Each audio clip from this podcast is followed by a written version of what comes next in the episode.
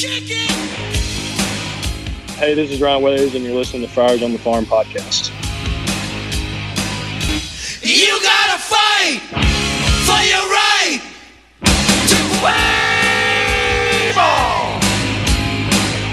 Welcome to Friars on the Farm podcast, coming to you from outside of Hartford, Connecticut, and with me across the country in sunny Southern California is Roy. minor league players got to fight for their right to play ball. Dude and they got they got it done the union the the, the collective bargaining agreement for the first minor league union collective bargaining agreement has been signed and has been ratified and is legal I, That's this so is a rad, huge dude. day. It huge is. day for minor league baseball.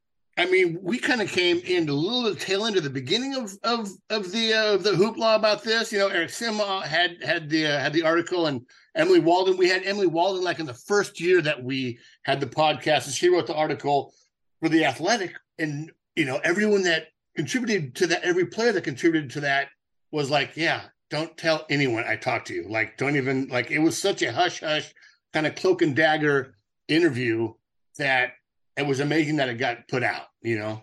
Right. Yeah. And we've talked to Garrett Broshuis. Uh, We've talked to Adopt a Minor Leaguer. We've, I, I feel like we've kind of been riding on the coattails on the on the fringes of of what's been going on. And so it's amazing to see how, how far things have come just in the short time that you and I have been doing this podcast. Uh, because these labor conditions have been going on for decades. Right. And in the past, it was just suck it up, Buttercup. This is what you want to do if you want to make it to the show. But as time's gone by, it's like these guys really are putting in a full time, full time labor work and getting paid peanuts. And the treatment that they've been getting has been substandard. And now all of that is coming up to standards. But Yeah. we'll get into that in a little bit. Uh, And we'll get more into it in later. detail. Yeah, absolutely. Yeah, we're gonna have a whole other episode about it. Uh, but at the end of our episode here, uh, you're gonna have interviews for Robbie Robbie Snelling and Jagger Haynes that Donavan gathered at Storm Media Day. Yeah, that was fun. Did that on the day before the uh, the opening day, and uh, went down there, saw the new facility that they have over where the kids used to play in uh, on the right field, where the berm is, where the kids are all running around. Um, it's huge. It all that space is now taken up for. Um, two thirds of it is just open space. So they're going to put netting around there. They're going to put, uh, you know, they're going to put astroturf, and it'll be batting cages. And then there's a little section right next to it uh, closer to where the um, you know to the building, uh, the proper building, and that's where the weight room is. And then they redid. We didn't look in it, but they redid the visitors clubhouse, which is now the Storm Clubhouse. So that was really cool to see. Um, the place looked great. It was great to show up. It's great to have another season. It's great to be able to Lake Elsinore, and uh, it was real fun. Got a chance to talk to Robbie Snelling. Just you know, first impression on that kid super cool, super laid back, uh, confident, and uh, it's a real fun interview. I had a bunch of questions, but we just kind of mixed it up, and I, I think it might have went on a tangent, but he was a real fun talk to. And then, of course, you know, the last time we talked to Jagger Haynes, I think he was like a week after he got drafted, and we actually got in trouble for reaching out to guys. Um, talked to him. We didn't get in trouble, in trouble, but you know, that was that was right. You know, COVID, and then the Padres started locking everything down. I I think it was about controlling the message more than anything. Um, but so the the the the facilities at the store, I'm intrigued by that. So I've never seen the weight room, but that's one thing that I have heard from several people that the weight room at Lake Elsinore was it was small, it was cramped, it was musty, not well ventilated, it was dated. Yeah. Um, and I'm sure when they built it, whatever 20, 25 years ago, it was it was good. But now minor league baseball, major league baseball has these standards, these like minimum conditions that they want everybody to meet to maintain to continue to host minor league baseball. Um, did you get a chance to was it filled out or is it yet to be built? No, it's done. It was built. It was it was built. The the, the cages are built. It's a big, you know, it's going to be hot as hell in there. So it's metal. It's like that metal siding uh, for for the whole for the whole building. Oh, Um, but I bet they've got an air conditioner unit in there. They probably just didn't have the air conditioner turned on when you were in there. No, but the, there were and there are huge windows going along, so you can see the whole inside the whole building. Which I'm sure they'll have. Uh, you know, they'll have they'll have the cages set up in there with all the with all the ropes and and netting. Um, but I think in the summer that's going to be a sweat box, so it's not going to take too long for you to get warmed up if uh, if you need to get warmed up. And you can access. The, here's the big thing: you can access it from that dugout. So that's the big thing. You don't have to walk through the crowd to go hit or get warmed up. So you can reach it from you know from the from the dugout, which I think is really critical. Oh, but you said that the home and the visitor sides are Yeah. flip flopped now. Yeah. So now, So now Storm are on from from the home base. dugout, they can go up there. Okay. Yeah. Yeah. For those of you that aren't familiar, the home dugout was always on the third base side. Yeah. This new facility is way up the first base line, foul line. Yeah. So flip flopping the uh, the clubhouses makes sense from there. And I wonder if the locker room, if they were able to like expand and upgrade what used to be the visitors' locker room. So now that's the nicer locker room, the new home locker room. Yeah. And then what used to be the home locker room is now the visitors. Anyway, Yeah. I'm just I'm Yeah, no, just and, and they I'm upgraded guessing. all that. They upgraded the the visitors clubhouse. Um, Mayor looked real nice. We didn't get it once again. We didn't get a chance to go in there, but I asked Justin, the media liaison, and he said, "Yeah, they did that. Um, they upgraded the now home side on the first base side. Really cool. But let's let's move on. Let's real quick before we kind of get into the rest of the podcast. Let's talk about our major league minute. I guess we're going to call it now the major league minute. That'll probably go over minutes. Yeah, it might be more like five minutes.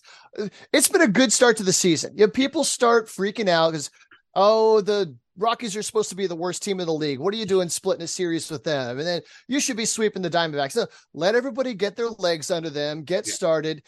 Musgrove starts off on the IL. Suarez is on the IL. Tatis is out till the 20th. But then the Braves, they go out to Atlanta and take three out of four from the Braves. Two of them are on national TV. The last one was a blowout. So I think we're finally seeing the offense start to come to life. Yeah.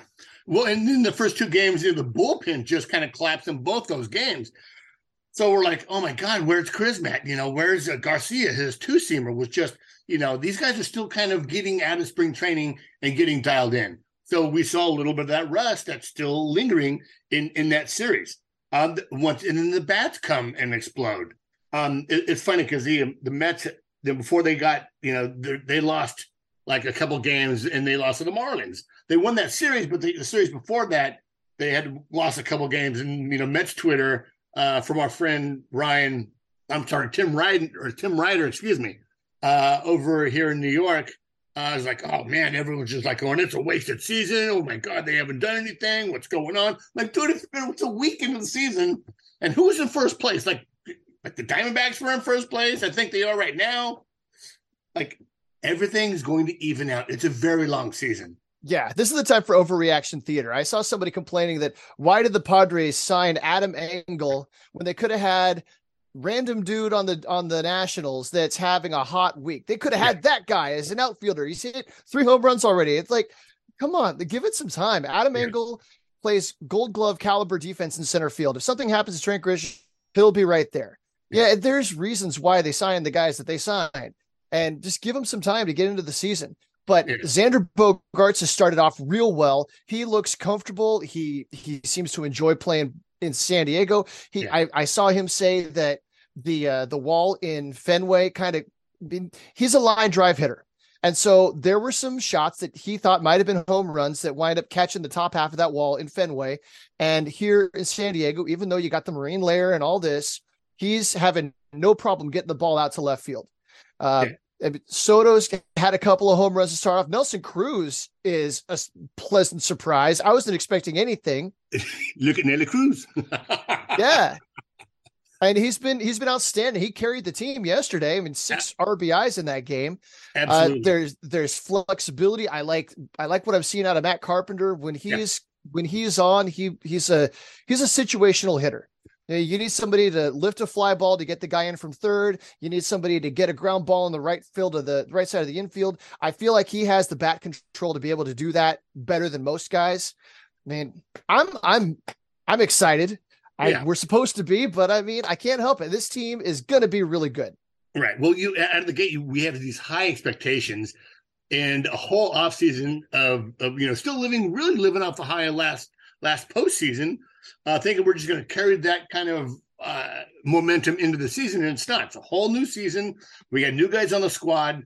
Um, it's it's just every season's different, and it's a long season. So now we can exhale and and breathe and know that we're going to be okay. And, and I, you know, we're going to lose a few games in a row. We're going to lose series. You know, guys may go down. There's going to be all the things that happen during the season that are going to happen. People complaining about Bowmel and what he left a guy in one hit or too long. Like that's all going to happen during the season. So just enjoy it.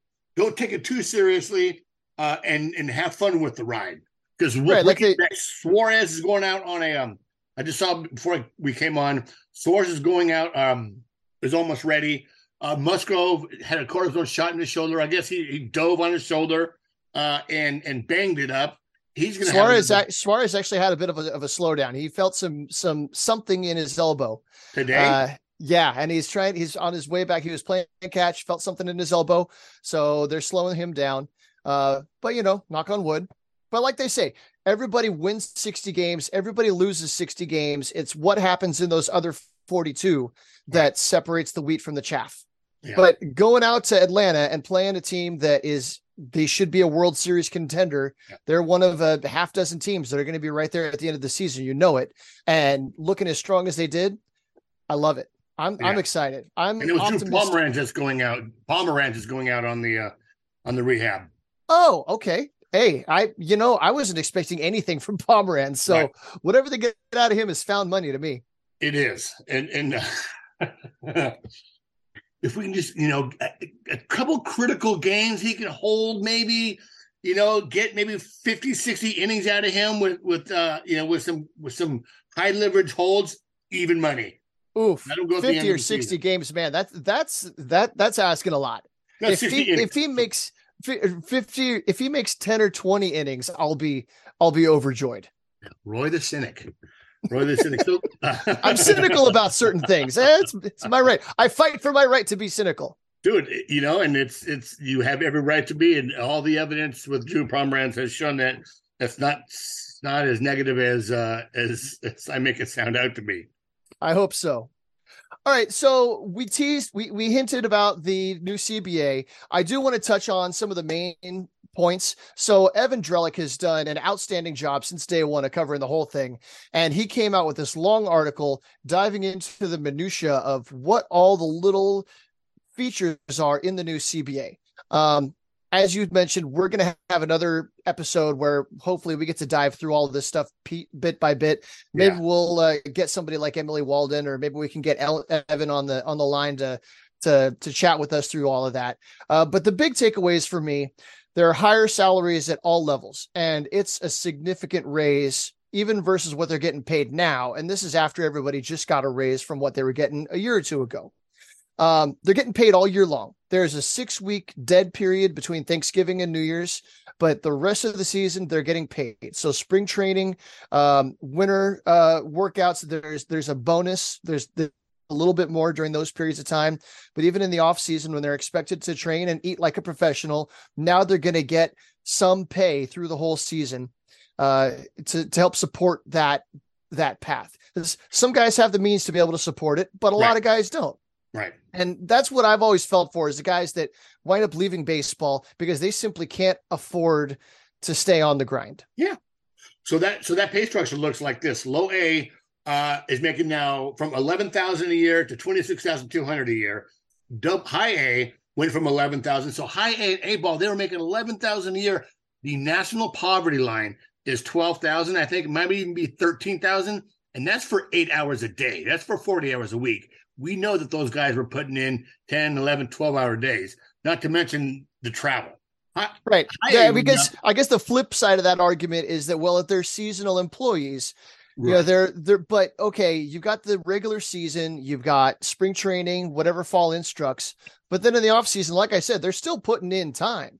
And if somebody's not out there putting in 40 hours a week working on strength and conditioning and baseball skills, they're getting passed up. Yeah. So high A is now 27,300. Uh, double A, they made 13,000, 13,800 before the agreement, are up to 30,250. And then AAA went from 17,500 to 35,800. Now, so that, that's more than pay. double from pretty much every Yeah. level. Yeah. Um, and in the rookie complex league, they get $675 per week, up from $400 a week. Um, it's just you know, and, and single A gets 850 a week, up from 500. High A 900, up from 500. This is uh during the complex. Um, you know, it's just you know, double A gets a thousand instead of 600 or 1200 from 700. So that's during spring training, and that's right. that's huge. It's just it, it's it's a lot of work that has ta- taken place to get this done, and I still think there's a lot more that can be done. Uh, but this is a great first step forward in in making it at least livable. You know, six weeks out of the year, they have to find something to do. Well, I mean, that's there. It's almost like they're on vacation for six weeks. Right, and that's It's we- like I college it's- kids go home for winter break. That's kind of how it's going to be now. They get to actually go spend time with their family Yeah. and relax. And actually, now, if anything, this gives guys incentive to stay at the complex and continue to work and be around the coaches, and around their their teammates year round outside of that six weeks if they want to. And there's now there's incentive. They get they get paid a little bit more when they're at the complex. They, it makes a lot of sense. Now the the detrimental side, of course, there's all this is a negotiation, so there's give and take. So free agency, this is something that was probably a win for the players' side. Uh, for players 19 and older, now they reach free agency after six years. Before it was, they had to stay with the organization through seven years. Yeah. So players will reach free agency one year earlier if they were signed at age 19 or later. Um, if they were signed at 18 or younger, they still have seven years of team control. Uh, but the domestic reserve list has gone from 180 to 165 after the 2023 season. So every team is essentially losing a half roster Yeah. of players. There's about 30 guys on each minor league team. And so each organization is losing 15 guys off their list next year. And so to me, that's the bummer because there's Yeah. what 450 guys that aren't going to be in baseball that would have been otherwise. And this Right. is kind of a continuation of what we've seen, you know, in the past with baseball contracting like they did, and then setting this domestic reserve list. Because until they set this a couple years ago, there was no limit. Players, uh, teams could employ as many players as they wanted to. There was just only so many rosters out there. But then you had like the Yankees used to have two or three uh, single A teams. Yeah. And then there would be multiple rookie league teams. There'd be multiple uh, Dominican league teams. Um, and that's no longer going to be the case. And I have a feeling that as we see future negotiations Yeah. and future, what do they call it, professional development agreements, which right now there's a 10 year agreement between Major League Baseball, minor league baseball teams. I have a feeling as time goes by, we're going to see minor league baseball get whittled back a little bit over time, which kind of hurts my heart. Yeah, and I wouldn't be surprised if they started whittling down more affiliates. At, yeah, like you said, after that ten uh, that ten year agreement's over with. So the the union the, the agreement is for five years. So they will they will negotiate in five years. I can't remember how many more years we have left in the major league uh, union agreement. I think it might be four or three. I think Um, it's a, th- I think it's every three years. yeah. So we have that. Um, but and, and and there's a way. I, you know, I'm just gonna say this. Like I kind of understand it. There's only so many major league positions, you know, jobs. There's only so many, and it takes so much skill to get there. That whittling down the talent to, you know, giving your tenth round guy a shot at the majors. You, you know, you sure we get plenty of those guys, um, but you're just going to be a little more efficient with with the talent pool when you lower those rosters because they're going to have to sharpen their pencils. The scouts are going to have to sharpen their pencils.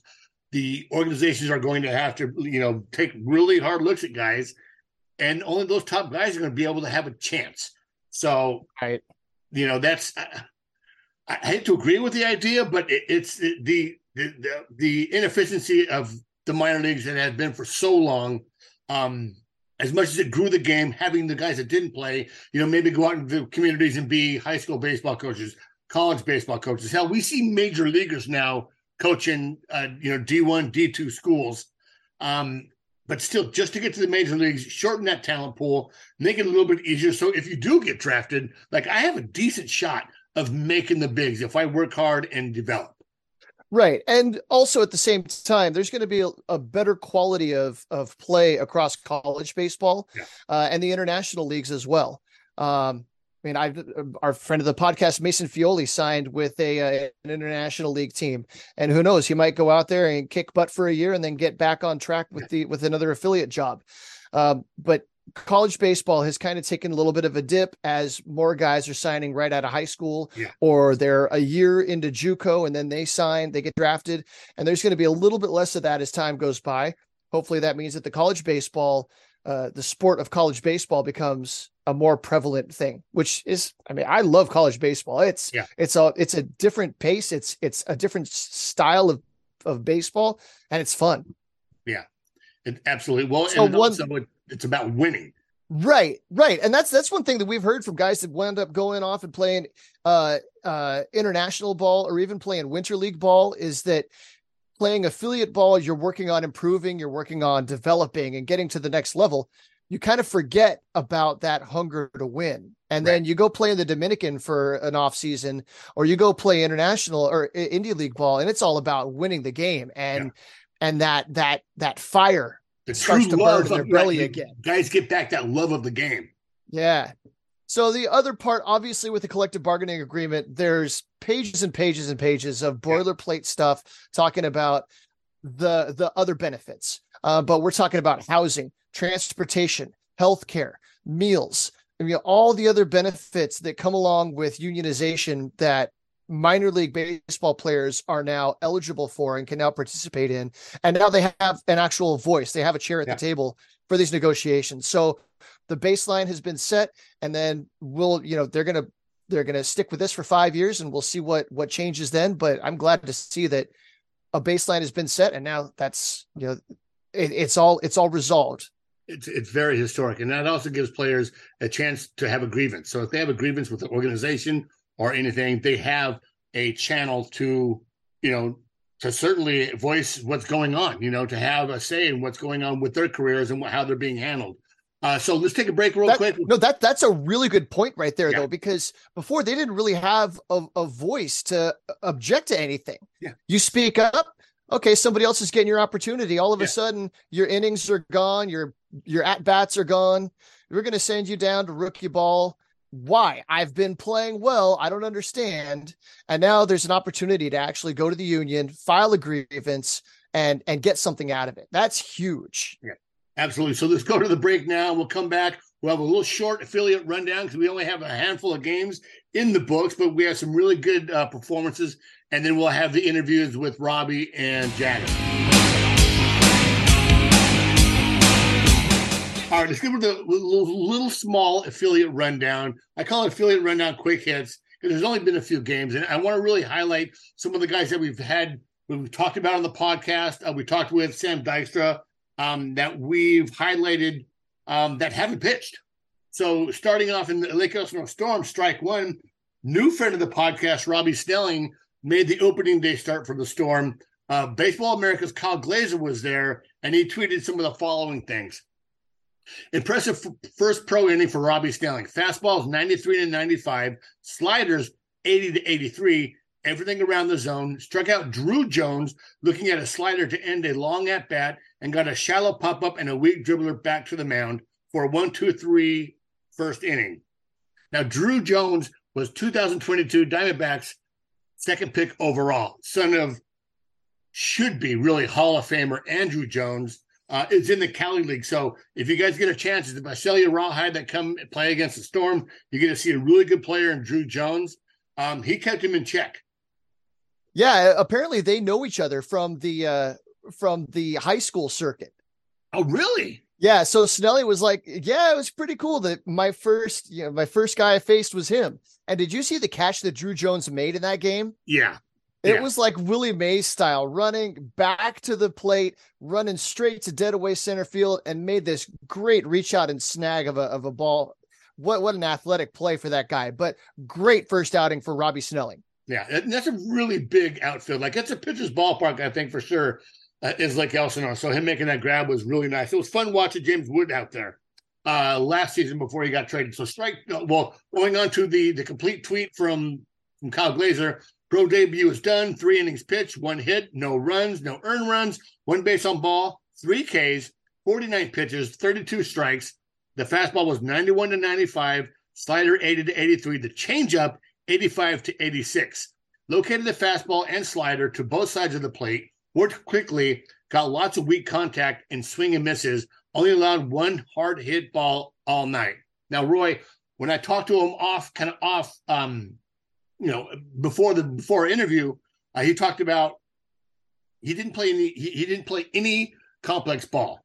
He worked on a changeup. And so to see that change up, you know, at 85, 86, and he's hitting, you know, lower to mid 90s, that's going to be some decent separation, but he's going to have to work on that to, to get it to make it to be a real plus pitch. Right. Well, he's straight out of high school, making the jump straight to to single A is Yeah. a pretty big leap. So for him to go out there and hold it down like that in his first appearance ever, I mean, congrats to the kid. Yeah, absolutely. And like I said, solid kid. He was like, oh my God, the guy's 19. He might be 20. Um, just little, the makeup on him is, is huge. And I watched a little bit of that game too. Look like he was a little overthrowing the changeup. And uh, and I did, I tweeted, I, I DM'd Kyle. He's like, yeah, that's the changeup. I'm like, look at you, just just trying to get it, you know, trying to get a hold of it. Um, lots to like about that. So going on to strike two. Manuel On Thursday, Manuel Castro dominated the rawhide for three innings. He allowed a few hits, but did not walk a batter and struck out five. Castro, 20, pitched in 14 games last year with the Storm and was mostly overmatched on his way to a 9.66 ERA. He did manage 44 strikeouts in 31.2 innings, so the stuff is intriguing. At just 20 years old, Castro is still young for the Cal League. Catcher Anthony Villar has two homers in the first week of play. Yeah. And today they announced that uh, that he is their Carl's Jr. famous star of the week. That's Nice. something that uh, that the Storm's doing now. Nice. There, there are some, you know, even though there's not a lot of big names in that roster, uh, there are a couple guys that are really worth looking and keeping an eye on. Griffin Doersching, he started there this year. It was kind of a surprise that he started there this year, but he uh, he'll be playing first base and DHing. Um, Rosman, Rosman Verdugo, Rosman Verdugo. What did we decide on that? I think it's Rosman.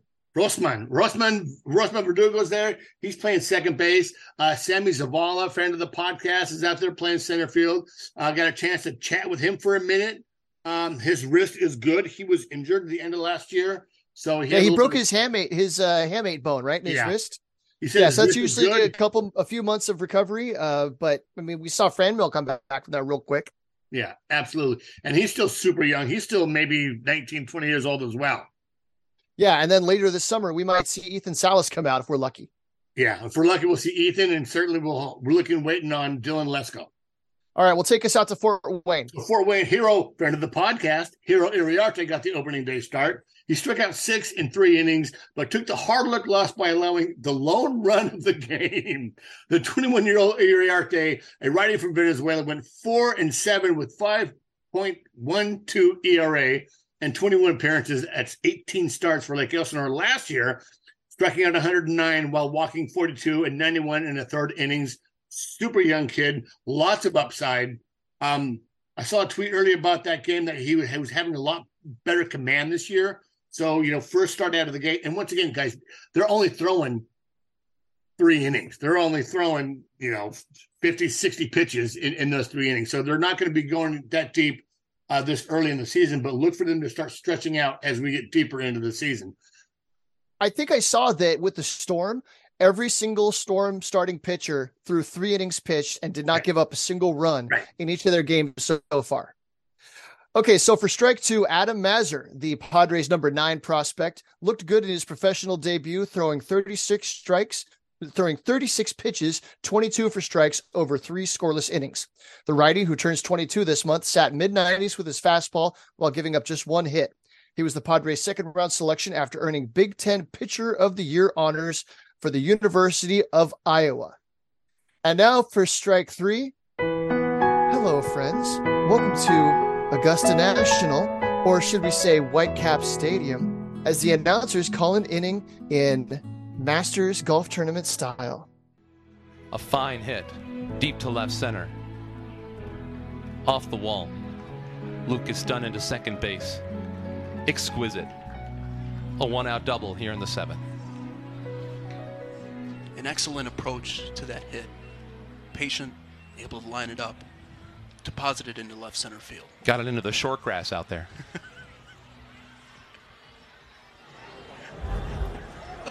Aren't you happy that doesn't sound like that every single day? You're putting me to sleep. Felt like a lullaby. in honor of the Masters. Um, it got done. Like I, remember, you know, just to kind of go back to the Padres there for a second. Like, wasn't there supposed to be rain through that whole series? Like, were we only supposed to get like one game out of that whole Atlanta series? And the and the Masters got rained out a full day, didn't they? Pretty much, yeah. They they got a good chunk of play in on Saturday. Uh, they played an extra long day on Friday to try to get ahead of it. Uh, they were doing things with shuffling tee times around to try to get as many players out on the course as they could, and they were able to get the whole tournament in over the weekend. But yeah, Saturday was a mess, and guys were playing in some pretty swampy conditions. But like, I mean, in in Atlanta, they didn't think they were going to play it all on Friday, and they wound up getting the whole game in. Yeah. Absolutely. So for you uh, golf fans that also follow baseball, that's it's really cool. He's like, here we go. Okay, the back nine. I mean, that's the first nine of the innings, you know. Oh, and Very- that one got into the tall stuff. Right. so moving on, uh, let's move on to San Antonio. Strike one in front of the podcast, Jackson Wolf. Oh, hey, it's not just us. Even when other thing, even when other people tweet his name, they put a little wolf. I think MILB puts a little wolf. they started Um, doing it at the ballpark. It's a whole Did they? thing. Dude, that's epic. Um, it's all because our podcast started it first. All right. Right.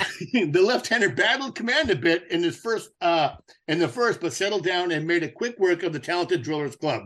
He went five hitless innings, walking one and striking out four. The former West Virginia hurler has shown increased velocity this year after topping out at 90 last year in Fort Wayne. Wolf needed just 46 pitches to cruise through his first five innings of work. He threw 30 of the 46 pitches for strikes. He now we know how tall he is. He's six seven. Um, doesn't throw that hard. So that extra added velocity, if he can keep that velocity, I mean, he's going to be a serious, serious prospect. Well, and he's somebody who works with deception and movement. Yeah. And so I don't know that he's somebody that's going to fill up the strike zone so much. He wants to throw the pitches that start in the zone and dive out. So if it's a ball, that's because they recognize that they can lay off it. Uh, but he's going to get it figured out where he can get guys aggressive and get them swinging at stuff that's out of the zone. Yeah, maybe like a maybe like a you know vintage Chris Young, where Chris Young always he did so well high in the zone. If you put it down lower, they got knocked around. But if you kept them high in the zone, um, you certainly he he made a baseball career. You know, he made a major league career out of that. You know, that's a good pick because Chris Young never threw hard. Even No. though he was this big guy, you'd Right. look at him, you'd think he's throwing, you know, he's going to be like Randy Johnson, but the ball comes out soft. But he had the location, he had the movement, and the understanding of how to set guys up and put them away. Yeah. So to continue, righty Kevin Cox came into re- relief Wolf, and he looked sharp, holding the drillers hitless over two frames. He walked one batter and struck out three. Last season, Cox struggled to get swinging strikes in his famed cutter uh, that earned him the Golden Spikes Award in college. If the 26 year old is able to pair something with the cutter, he could help the Padres bullpen. Yeah, and if we're going to have uh, Robert Suarez on the on the bench for any period of time, Right. um, you know, getting some reinforcement up from the minor leaguers would be huge. And Kevin Cox is the kind of guy that might be able to step in. Yeah, and at 26, he certainly needs to kind of move a little bit fast in the organization if he wants to, you know, have a good year essentially to to kind of stay uh, on the radar there. for sure. All right, so strike two. Duncan Snyder tossed four scoreless innings in his double A debut before the Drillers broke it open in the fifth inning. The six foot seven Snyder did an excellent job. The 25 year old righty allowed three hits and walked one while striking out two, showing off his plus slider and a downward tilting fastball. After the Padres signed Snyder out of the American Association last summer, that's independent ball, uh, the Iowa native went six and one with six, 57 punch outs against 12 walks and 48 innings for the Lake Elsinore Storm. So he skipped high A Fort Wayne. They sent him straight to double A. Yeah, and we, you know, we want. I wanted to get him last year. He was he was in you know Elsinore for a while, but I just I just couldn't get it. Um, glad to see he's still with the organization, glad to see he's actually moving. You know, he's moving up. Like you know, Oh, they're- yeah. they're being, they're being pretty aggressive with this guy, uh, particularly coming from Indy ball. Um, before we get into the El Paso and finish it up with some really really top line prospect that's there. Um, all the stuff, you know, all, all, all the stuff. Once again, this year we're going to use Mad Friars and we're going to use the daily recaps from the affiliates. So if you guys get a chance, take five bucks. Don't drink coffee. Subscribe to Mad Friars. Uh, they have a ton. John Conniff was out in spring training this year. Tons of excellent interviews with Ethan Salas, um, uh, Victor Lizarraga, um, Robbie Snelling got a really good in depth interview with Robbie Snelling. So you guys just take, you know, put down the coffee, brew brew your own coffee. Right, brew your own coffee. Go to Costco, um, get the bag, of, get the bag, grind it up front before you leave. Take it home, brew it yourself. Skip the the Starbucks trip. But we certainly appreciate their uh, we we appreciate the partnership with uh, well at least allowing us to uh, to use their information and give them a plug. All right, so now El Paso to wrap it up. The story for the Chihuahuas is Fernando Tatis Jr. is walking and feasting on AAA pitches. He has two assists while still learning the position in right field. Uh, from what we've seen, there are some good routes and some that uh, the English from a right-handed hit ball was tricky, but he made the plays. So he threw one guy out at second base and just got him dead to rights. Yeah, he's shown off the arm. He's definitely eager to show off the arm. There's been a few little adventurous plays out there, but yeah. I'm glad that he's getting that out of his system now when he's in AAA. Um, he's seeing the ball well. He's taking a lot of walks. He's got a double. He hit one monster home run when I was watching the game the other day. Uh, he's feeling the swag. He sounds like he's having fun in the in the dugout, and he's doing the stutter step around third base with the home run trot. So everything's looking good with Tatis. It's just a matter of you know, doing the time, punching the clock, and uh, you know, learning while he's down there. Because the craft of playing right field, everybody thinks, "Oh, you just go out to right field and play." Now, there's a lot of nuance to yeah. to playing out there. Yeah, the couple innings that I saw that I put in there about a couple right-handed batters hit balls out to him, and the English on those balls are are funky. There's a lot of top spin, and it and it comes to you in a in a weird angle. So he, he made a few catches. Uh, I think I think one he missed, but it was you know the ball was hit pretty hard. Um, the lighting in uh, in AAA isn't the greatest. yeah, he's been in Sacramento. Sacramento is one of the older ballparks in uh, in the yeah. California League now, um, and I don't know if they've upgraded to LED lights. Uh, I saw I was watching the Storm broadcast, and I saw that they were flashing the lights, so it sounds like they've upgraded their lights there. Uh, but yeah, minor league ballparks, you don't get the nearly the quality of both the conditions on the field, but also the lighting and all the other stuff that you get with a major league ballpark.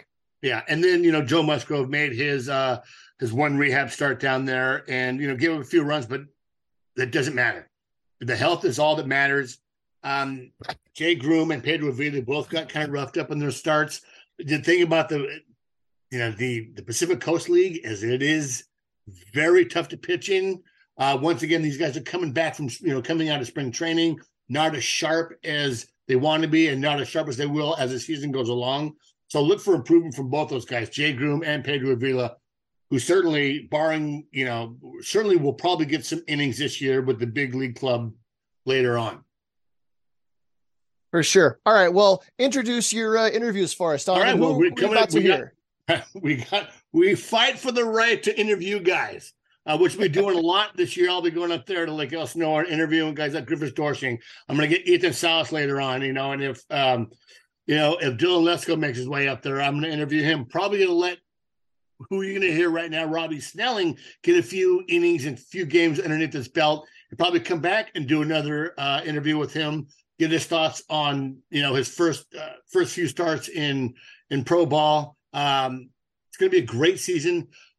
Have fun, enjoy. I will enjoy these two interviews, and uh, we will catch you guys probably next week uh, sometime next week. I am leaving for North Carolina tomorrow morning. Going to be there. Going to check out the area in Winston Salem and try to uh, find somewhere to live. Maybe in the next year. You're a traveling man. Traveling man, and uh, so then you can reach me on Twitter at SD Donavan. I am at zippy underscore TMS. Uh, and here comes Robbie Snelling and Jagger Haynes.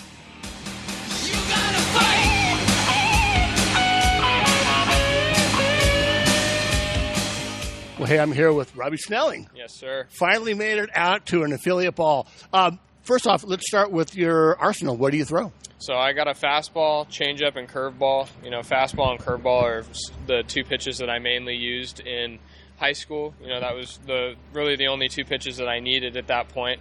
Um, so I mean, the really the big thing that we've been working on this past since I got drafted was yeah. my changeup and uh, it's it's come a really long way. So I'm excited to see how that works out for me. Um, finally getting out in, in affiliate ball. Fantastic. So let's have a little fun here. draft day. So, did you know you were going on the first day? Um, there was there was talks about it. Um, I mean, obviously, you see kind of the projections of, of where everybody is, and I was I was honestly I was all over all the projections, and um, I mean, there was no you know consistent specific spot that I was in. Um, we had a pretty good idea that I was going to go on the first day, but you know that was never set in stone. Um, but I mean, draft day is something that, that I'm never going to forget, and uh, definitely the, the best core memories that I have right now were, were on that day. Um, you know, and I got to thank my family for that. Thank Yeah. my agent for, for working his tail off on that day uh, for me to to eventually get me taken on the first day. Okay, so did you have a draft party? Did you have family all together? Uh, yeah, so I I didn't go to the draft. Right. Um, I I stayed home, and I was just at home. I was able to get a whole bunch of people, all my family and friends, my my high school team.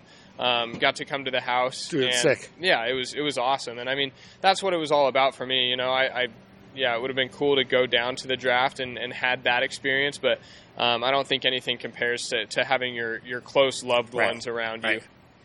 Uh, so, did you have a spread? Do you guys have have a cater? Yeah, what we, you guys have? we, we got catered by uh, one of the restaurants that is it's in our community. Um, it's it's called the Grill, um, and just had some finger foods, had a charcuterie board, like little snack stuff like that, and then there was a dinner later that night after I got picked, which um, was kind of a, a sweet way to celebrate it. so, you get your first endorsement there with the. Grill. Yeah, exactly. I know. I still got to talk to him about that. That'd you got to work every angle, you know. Um, all right, so. How, so, how soon after the draft did you show up in Peoria, and what was that kind of like? So I want to say it was kind of weird. Um, I was expecting, you know, after the draft to kind of be gone within three days. I think I didn't leave for Arizona until about a week and a half after the draft. So what does that put it? Like July 30th, early August. I was in, I finally got down to Arizona. Um, I mean, it's it's hot once you get down there at that time, and it's like, I mean, growing up in, in Nevada and playing baseball Right, on the right. West Coast, like if you're gonna play travel ball, you're gonna wind up in Arizona at some point. So like that heat, it wasn't something that was the was new to me. I'd been around it before, but I mean, being in it every day for you know three A months, job? yeah, for three months, like it, it kind of it softened me up because playing in playing baseball in Reno, like high school ball, you're playing in 40 degree weather, and I was Right. like. I get down to Phoenix, I'm like, man, this is nice. And then I go back to Reno in the winter, I'm like, I'm freezing right now. Didn't take you too long to acclimatize. Well, here in Lake Elsinore, it is going to be. Oh, yeah. It's going to be Reno. It's going to be Peoria hot as well. Yeah. Especially when you get up to like Modesto or Visalia. It's just Right. you're going to be losing losing pounds by Yeah. the by the inning. Um, another kind of fun question. I, you know, for the podcast here, we like to have fun. We want to get to know the player. Yeah. We want to get to know the person behind the uniform. Um, pretty good signing bonus. Yep. You can be honest, or you can lie. Did you buy yourself something nice? I did. I, I had one, you know, major purchase. I was able to buy my, my dream truck, which was a Ford Raptor. So got that, and then put the rest of it away. Just told myself, you know, you're not you're not touching any anything else in that signing bonus. You're gonna Dude, yeah. put it in index funds. You'll yeah, be fine. You'll exactly. be fine. So got that one purchase, and I'm super happy with it. And uh, that's all I all I really wanted out of it. Fantastic. It's always nice to treat yourself, especially Oh, with that with that large expenditure. Um, okay, so you were you, you didn't play you didn't pitch any in the um, in the complex. Did you guys just solely work on your changeup, or did you guys? What else did you do out there? Um, so I didn't pitch in the ACL season, like you said. Uh, I mean, once I got there, it was kind of towards the end of the year for them. Um, so I mean, I, I didn't throw in that at all. I did throw in instructs a little bit, and I mean, I didn't really learn my new changeup grip and like how to actually make my changeup move until after instructs um, in the in the strength camp in December. And so I didn't learn that and really learn how to start manipulating it until until after instructs. And so I mean, that's just been something. I mean, they've they've touched on it once I got there. Is like they they said, hey, the changeup is something that is going to need to to make some strides, and um, so I, I took that and I, I really dove into it and just really wanted to to make my changeup a plus pitch for myself, and uh, really up to this point, I think I've I've made it that. So you know we have uh, the Padres have a you know Hall of Famer and Trevor Hoffman with probably the best changeup uh, since the invention of baseball. Right. Did you ever get a chance to talk to him about that? Talk grips? he's always around the complex. Um, it's it's not something that I've talked to him about. I mean, I've talked pitching to him, Right. um, but I mean, changeup isn't, isn't something that I'm going to be like, you know, I'm going to rely on this pitch. It's it's it's something that you know I'm going to I'm going to be able to fall back on and Right. be like, hey, I, this is a get me over pitch, and it's going to be a good pitch for me. but you know, my my real work is going to be with my fastball and breaking ball. No, yeah, we uh, out there at fantasy camp, we we uh, we we killed his his team and Andy Ashby. Right.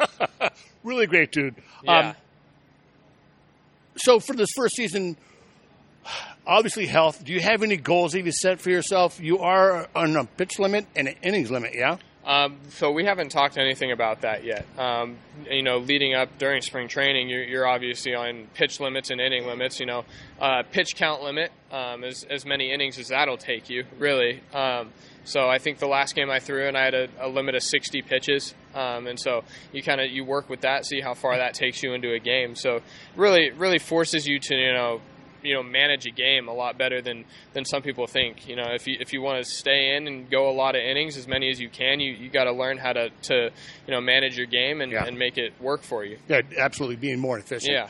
Um, so this is your first season. You maybe not have this set up yet, but do you have a pregame routine? Do you have music that you bump? I'm a big country guy, so you know.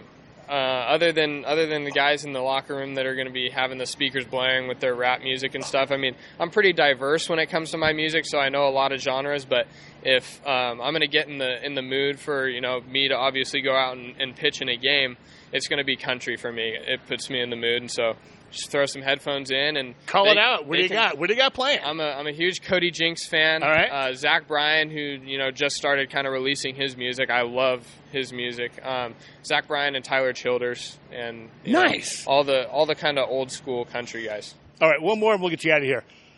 Tell us three things that we don't know about you.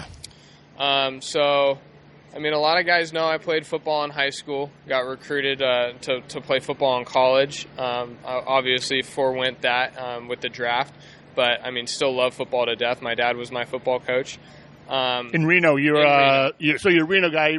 Giants, uh, yeah, 49 Giants, yeah, Giants, not- Giants and 49ers. Yeah, my dad, my dad coached a guy at our high school that I went to, uh, Brandon Aiyuk, who's a wide receiver for the 49ers right now, which is pretty pretty cool. Growing Nice. up, rooting for that team, and then him to go there. Um, and a huge hunting and fishing guy. I mean, that kind of comes with the country music. right, right, right. Grew up in the outdoors, and um, probably the last thing is, you know, if I'm if I'm in my car by myself, I like singing. So I mean, I'll I'll sing to myself, but I don't think I don't think anybody else is going to be hearing that. Um, I don't know if they want to hear that either. So, Come on, no yeah. aspirations of Yeah. American Idol or America's so. Got Talent. He can throw a so. splitty and uh, and sing. Right? I don't I don't think that'll be happening for me. All right, so, well, we wish you best of luck this Thank season. you. I really appreciate I it. I appreciate you. Thank you.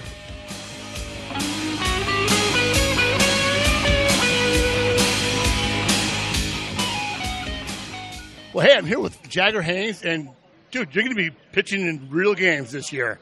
How's know, that feel? man. It's crazy. It's crazy to think that three years has flown by in this org. Well, two years, and it's going on three right now. Uh, but I'm excited, man. I'm ready to get going. All right, so let's so let's talk about your arsenal. You, you know, this is the first time anyone's get a chance to hear you. What you throw, how fast, and what is it? Uh, well, I throw a four seam fastball, slider, and change up. Very, very simple right now with it. Uh, I will be developing a color, a cutter, middle, maybe middle of the year, maybe end of the year. We'll see how it goes. Really, developing a pitch mid-season? That's that's pretty aggressive. Uh, we'll see. We'll see how it goes. Maybe end of the year. Just kind of like see what I got with these three pitches right now because I just want to keep it simple on the mound. yeah, and with you know with Zambo being a pitching coach in, in his past life or you know, current life, uh, having a pitching coach as a manager, how does that kind of affect um, you know your development? Uh, well, Zambo kind of lets uh, our, our our pitching coach uh, Thomas Eshelman kind of like handle everything. I'm sure he's in the he's behind the scenes like giving some uh, a few tips here and there. But I mean, I know Zambo is a very well respected guy in the in the baseball world, especially in our organization. A lot of guys speak very highly of him, including one of my own from my where I'm from, Mackenzie Gore. I mean, I know they're pretty Oh, close. yeah. So I mean, I, I like Zambo a lot. I think he's a great guy. Yeah, I got a chance to talk to him when Mackenzie was here, when uh, Virginia was here, and uh, it was great. Uh, so you've had this, you know. So let's talk about the surgery. You know, you, you, you went through the surgery. A lot of athletes talk about the physical side is is what it is. It, it's more the Yeah, mental course. side of of the surgery. How did you stay positive? And during your rehab, who did you talk to, or did you talk to anyone about the process? Yeah, yeah. So the uh, the physical side is definitely it is what it is. I mean, you use that time to just try to get stronger, get bigger, and you like so you have an extended period of time off. So you want to that's your chance to build the physical side of it. But then the the uh, sorry the mental Yeah, you're all the- good. The mental aspect of it is that's definitely the challenging part because that's that's day in day out. Like you know how your mind works. Sometimes you come in, everything's going well, and then you can have one bad day, and then that might send you down a rabbit hole, and then you're having a string of bad days. Next thing you know. But uh, I you I had a I had a good group with me. I had a great group. Who'd you have with you? Jordan Guerrero, Chris Lincoln, Carter Loewen, Carter. who was some other guys, uh, Fernando Sanchez. All right. There was, I mean, there was, uh, we had like eight or nine of us, and I mean, it's just a great group. I mean, especially like I talked to, um, what's his name? Uh, It's late in the afternoon. Did you it, talk? it is. Who's, who's, who's the guy? What's what's the uh, John Conniff? Uh, there you Okay, go. yeah, I John I Conniff, blank. yeah. John Conniff. Uh, I told him uh, Jordan Guerrero. Uh, I, huge, huge, uh, huge part of me for my rehab. He's one of my one of my greatest friends I have now in the organization. Incredible person. He's a huge guy. Yeah. He's a he's a he's a teddy bear though. I love him to death, and I mean he he's just a he's a great person to have by your side. Yeah, absolutely. We had him on the podcast. Actually, I was waiting for someone else when he was out there. I'm like, hey, you got a minute? He's like, like, God, I felt so bad. I'm like, dude, you, he's a big boy, but do you, do you speak English? He's like, yeah, I'm from Florida. I'm like, fuck, God damn it. Um, great dude. Um, Yeah, great also, dude. Carter Loewen. We both, we had both those guys on the podcast. So, so they were a real big resource for you, yeah? For the mental side of it, yes. Yeah. All right. So coming out of the season, you're going to be on a pitch and innings limit. Um, are you starting? Are you going to come out of the bullpen? Starter. Nice. Are you number two? Are you number three? Where I mean, it doesn't really matter at this at this juncture, but I'm not sure what number in the rotation. I just know that I, I won't be starting opening weekend. I'm actually throwing a live here today, tonight, under the lights. okay. Just to kind of get back into the feel of everything. I mean, it's my first time outside the complex, so I mean, it's almost like just kind of dipping my toes in the water right Yeah, now. absolutely. It's going to get hot here. Don't let this kind of cooler weather fool you. It's going to be fucking hot here. You're going to be sweating bullets. Um, so I'll let you go here in a minute. Just, I know you're just coming into affiliate ball, but do you have a routine? Have you set a routine? Do you bump any music before you start? Uh, sure, yeah. I mean, I like to throw the AirPods in and try to get locked in a little bit, but I mean, I've used the rehab time to kind of give myself an idea of what my routine is and what it looks like. Before, I mean, I was a young kid. Still, I'm still young now, but but I mean, I was even younger when I came in here. Absolutely. But now, I mean, after rehab, I mean, I know what I know what to expect. I come to the field. I know what I need to do to get myself ready to prepare myself to be on the mound. And now this this right here is just to change the scenery. Yeah. A, a bit more difficult to get it done here, but I mean, nonetheless, I mean, we're still playing baseball. I'm still doing the same thing. So I mean, I know what I got to get done to be ready whenever I step out on the mound. Hell yeah, dude, playing baseball for a living. It's your job now, man. It's crazy to think that, right? Yeah, that is great. Do you have? Um, this is funny. The Fort Wayne Tin Caps just came up with this question, and it's a really good question. Do you have a non-baseball life dream? Ooh, that's a tough one. I haven't really seen myself outside of baseball ever. Nice. I never have, but I mean, I I could go a few things. I mean, Country Western Star. You wanted to be no, I would have. chef? The only thing I could have think of was being like a New York businessman. All right, all right. Yeah, like one of those trench coats every morning, the gloves on, going to work. I like that. I love that a lot. I'll DM you some stock picks, and we'll talk about that later. There we, there we go. Got to get it. All right, so let me get you out of here. Uh, give us three things that we don't know about you that our listeners would love to know. I'm a big video game player. Fortnite, Call of Duty. Call of Duty and MLB The Show. I love playing baseball. I eat, sleep, and breathe baseball. Anyone else play? Everybody on the team. We all we all live baseball. That's the crazy part. Who's, who's got the Who's got the best MLB show? Kobe Robinson. Ah, Believe it or not, Kobe Robinson, best MLB The Show player on the team. dude, you guys got to have that hooked up and put on the big board and have a tournament between you guys. so during the All Star. so everybody everybody can see it. Oh, uh, yeah, so big video game player. What else? I don't know, man. This is hard. I put me on the spot. All right, to, all right. Well, that's it. Hey, video games is cool enough. I play video games. I mean, I I'm, I love hanging out with my friends back home. I mean, I love, but honestly, I mean, it's it's all baseball for Yeah. me. All my friends back home, we just we play baseball. Dude, I'm I'm from a baseball area. That's what we do. And I, like I said, I when I say I eat, sleep, and breathe baseball, that's what I do. Well, and you're from a very, very small town Of course. in rural North Carolina. Yeah. it's it's nice though. Like it's a small town, but then again, I'm very close to cities. Yeah. I'm about 30 minutes from Wilmington, 30, That's 40, right, 30 that's right. 45 from Wilmington, and about 30, 45 from Myrtle Beach, That's right. where the Pelicans play. we'll be going out to Winston Salem uh, next Tuesday and checking out the area there. We're looking to move out there, so Nice. There you so go. maybe next year or two, or when you're up in Fort Wayne, I'll be over there and come say hi to you and bring up your family, your family. yeah, show you Cerro Gordo, North Carolina. All right, dude, man, I really appreciate it. Thank you, Donavan. Yeah, have a good season. You as well. You